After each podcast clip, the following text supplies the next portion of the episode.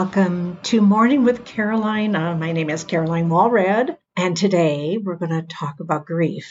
Now, I don't know how many of you have experienced grief. My, I'm betting almost everybody, and if not once, at least more than once, depending on how old you are. And it can occur as young. It can even occur in the womb. But I, I really want to share with you that there's hope the body reacts to that grieving. The grieving can come from so many sources, as you're probably well aware of a loss of a family member, or a loss of a friend, a dear friend, somebody that's been in your life and made a difference in it, a loss of a pet.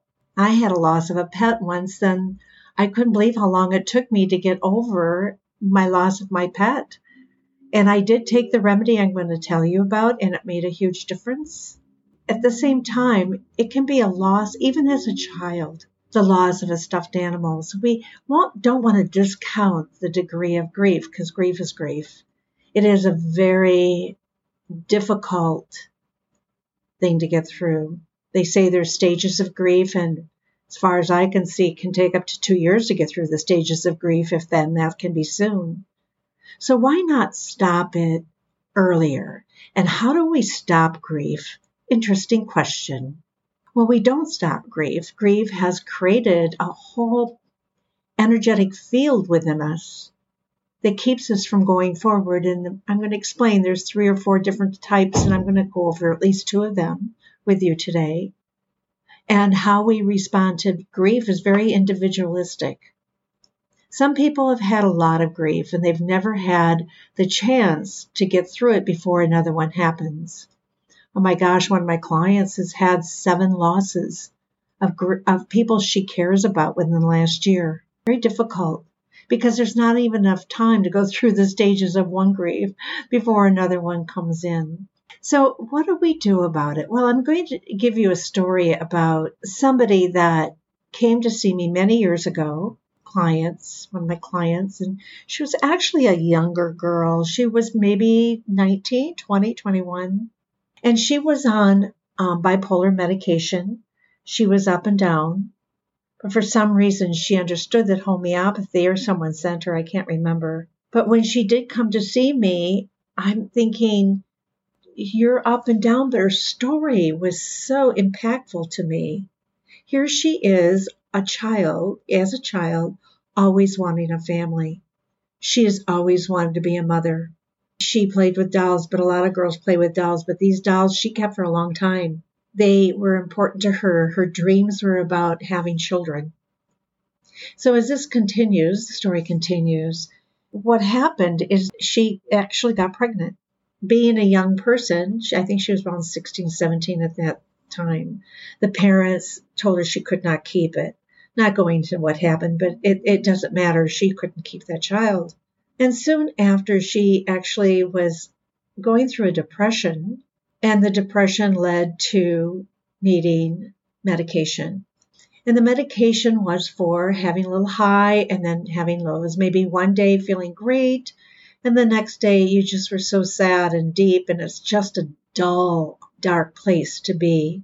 It feels like nothing can get you out of it when I took her case, I realized she actually was doing the same thing that someone in grief that needed the homeopathic remedy, Ignatia Amara, and that's spelled I G N A T I A, and it's at this point very available at the stores, the counter stores, natural grocers of some type in your area. I'm sure you have them and you know where they are but they come in tubes or they come in another way, but most of them still carry some of the major main remedies. And believe me, this has been around for a long time. It is one of the first ones I want to tell you about, actually.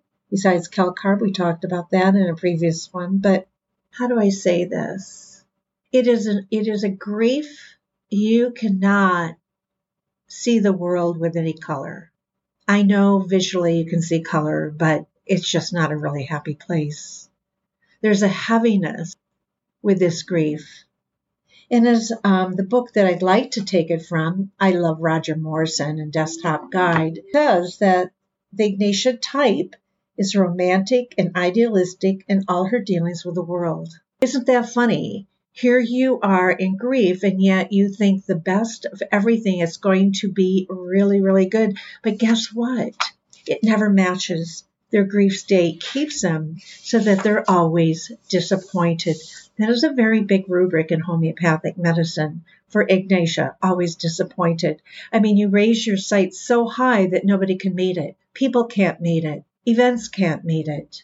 Even taking a shower doesn't meet your expectations because you expected the perfect shower.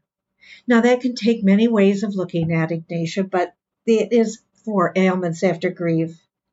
And also ailments after romantic disappointment. Somebody doesn't have to go away, they go away for another reason. When you give your heart and there's no one there now to receive or or enjoy the fruits of giving your heart to someone. So they become easily hurt feelings and very easily offended. You know, there's now a little bit of an energetic wall that goes up, and that means you better be really perfect for me, or I'm not going to be very happy with you because they're so disappointed. And so there's a desire to avoid crying, which does give way to some sobbing, and they don't like to be consoled. You go and say, Oh, I'm so sorry. Ooh, just when you're in that Ignatia state, you would rather not them say anything, although that's our society, and of course it's the kindest thing to do. It has alternating moods, and that's the story I gave you. They go from laughing to weeping, the ups and downs. In fact, somebody needed medication, and maybe you know somebody that's grieving and actually is on bipolar type of medication to keep them steady. Well, it might be something that's just keeping them at a minimum. It's like a band aid, but it's not getting rid of the problem. So when you take this particular remedy, Ignatia Amara.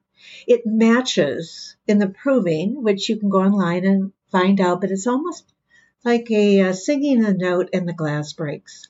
Ignatia matches this type of grief.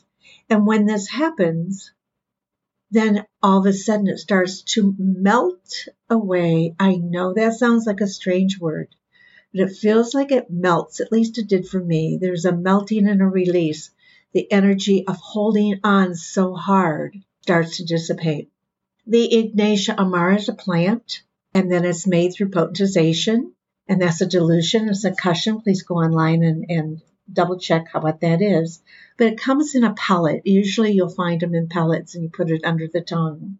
There can be hysteria. See, we can go from one end to the other, depending on a little end to end to the other, or maybe hysterically wonderful one day and so gay, and the next day they're in bed. There's generally a lot of, can be some claustrophobia. And traveling, even in a car, does help, but there is this great defension, defense, defensiveness and touchiness. So generally, the the proving shows mental, emotional, and physical symptoms. And one of the biggest ones that you would want to remember is the sighing. There are other remedies that sigh, but it's a sensation of weight in the chest. But if there's a sign, and the second sign, besides sighing, the second sign is a lump in the throat. Generally, a feeling like it's hard to, that lump in the throat is there. So important to know that it's after grief, there's ups and downs, usually always disappointed. The world's got to be perfect, and so I can be okay. The other one seemed in the sign and the lump in the throat. If you can remember those. So the, the sign in the idealistic world wanting it a certain way, the second one I want to talk with you about is Natrum muriaticum. And for those who know what Natrum muriaticum, they know that that is the word for salt. It's potentized salt. And sometimes, sometimes there's been so many griefs, there's no resolution to them. There's no time to unwind from them, allow them to dissipate from the body. But Natrum muriaticum has had way, way too many and because it's a deep grief and a sorrow are main hallmarks of this, this remedy, they identify with this type of personality because it takes on a personality. Ignatia, boy, I've given Ignatia, someone has really responded well to him, even though that grief was 25 years ago. It's like it could have happened yesterday.